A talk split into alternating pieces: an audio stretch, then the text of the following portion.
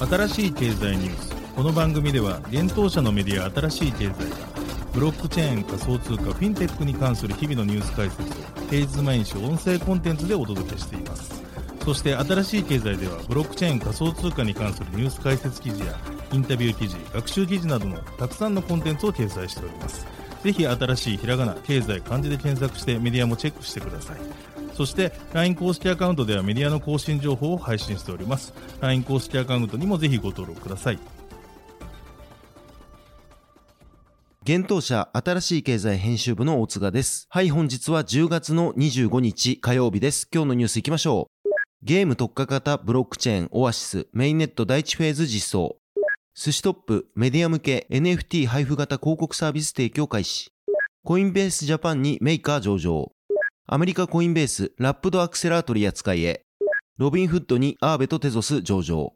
コルダで発行プレミアム付き電子商品券が大分県由布市、佐賀県鳥栖市、福岡県古賀市の3地域に導入。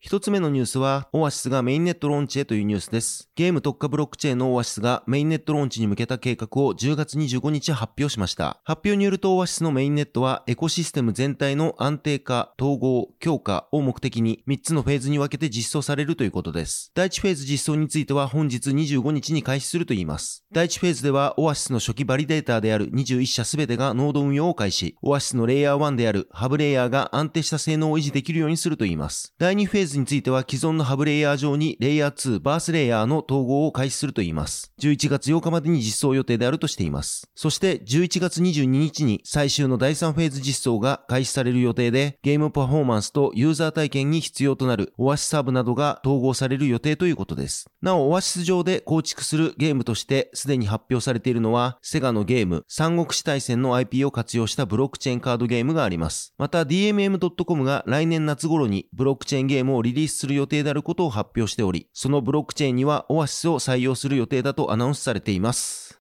続いてのニュースは、寿司トップマーケティングがメディア向け NFT 配布サービス提供開始というニュースです。寿司トップマーケティングがメディア向けに NFT 配布型広告サービスを提供開始したことを10月25日発表しました。NFT 配布型広告サービスは、テレビやラジオ、新聞、雑誌などのメディアを介して NFT 配布が汎用的に行えるソリューションです。同社が提供する NFT 配布サービス NFT ショットが利用されており、NFT 受け取り側がウォレットを持たなくともスマホさえあれば NFT が受け取れるブラウザウォレット技術が採用されています。同社は NFT 配布型広告サービスによって広告媒体から NFT を配布する新しい広告様式の提案や NFT をマーケティングに利用するトークングラフマーケティングの概念を社会に浸透させていきたいとしています。なお、寿司トップマーケティングは NFT ショットの他にも NFT 配布サービスとして音で NFT を配信するオーディオショットやカードをスマホにタッチして NFT を配布できる NFT タッチショットを提供しています。また、同社では大量の NFT を安定的に高速に送る技術の保有や配布した NFT の所有者のみが閲覧できるウェブページや SNS の創設なども行っています。また同社は日本初のパブリックブロックチェーンアスターネットワークが設立した国内 Web3 事業者を中心としたコンソーシアム組織アスタージャパンラボの事務局企業です。先日9月26日の日経新聞長官に掲載されたアスターネットワークの全面広告にて寿司トップは移転できない NFT SBT を QR コードから無料で配布しています。また9月26日には先ほどお伝えしたオーディオショットを利用して福岡県の RKB 毎日放送がテレビ番組内でリアルタイム放送音声を活用して NFT を配信する実証実験を行っています。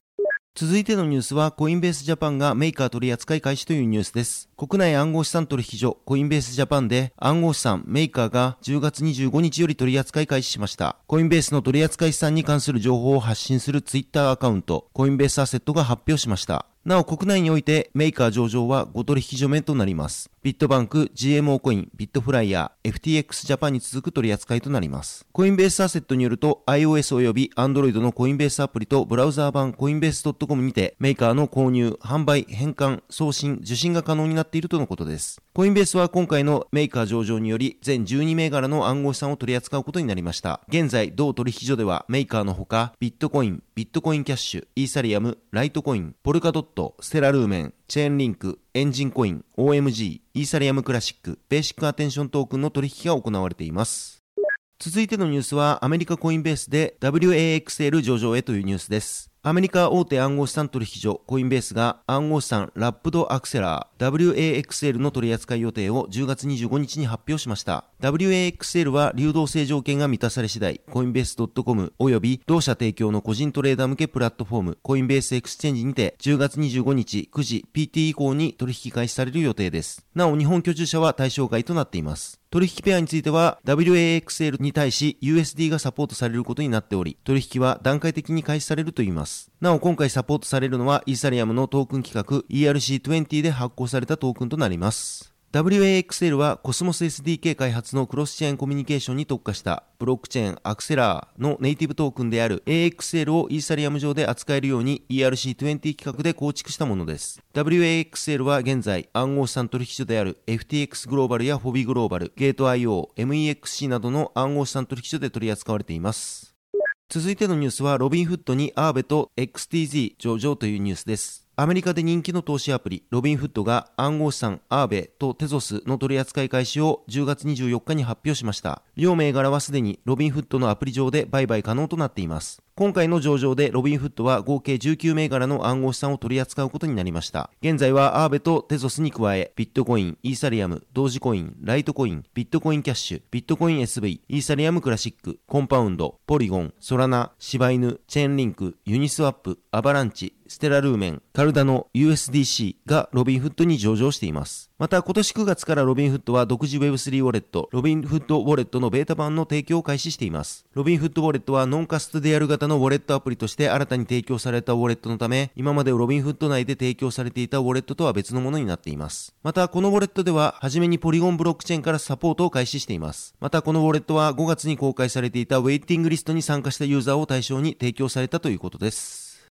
続いてのニュースは、プレミアム付き電子商品券を新たに3地域で発行へというニュースです。町の和社が提供するプレミアム付き電子商品券の発行を支援する情報プラットフォームが、新たに大分県由布市、佐賀県鳥栖市、福岡県古賀市の3地域に提供されたことが10月24日発表されました。この情報プラットフォームにより、由布市では由布ペイの名称でプレミアム付き電子商品券が発行されます。10月1日から12月31日までの期間で利用が可能ということです。また、鳥栖市では、トットちゃんペイの名称で発行され、10月1日から来年1月31日まで利用が可能。古賀市については、古賀ペイとして10月3日から来年1月31日までの利用が可能ということです。町の和社提供の情報プラットフォームは今までにも、九州地区や島根県、山形県などの自治会で導入されており、今回の3地域への導入で44地域目になったといいます。町の和社は SBI ホールディングス、九州電力及び地方銀行の3社による合弁会社です。町の和社が提供する情報プラットフォームの基盤には、アメリカ R3 社開発のエンタープライズ向けブロックチェーン、コルダが採用されています。コルダは SBI の子会社 SBIR3 ジャパンが国内の販売及びサポートを行っているブロックチェーンです。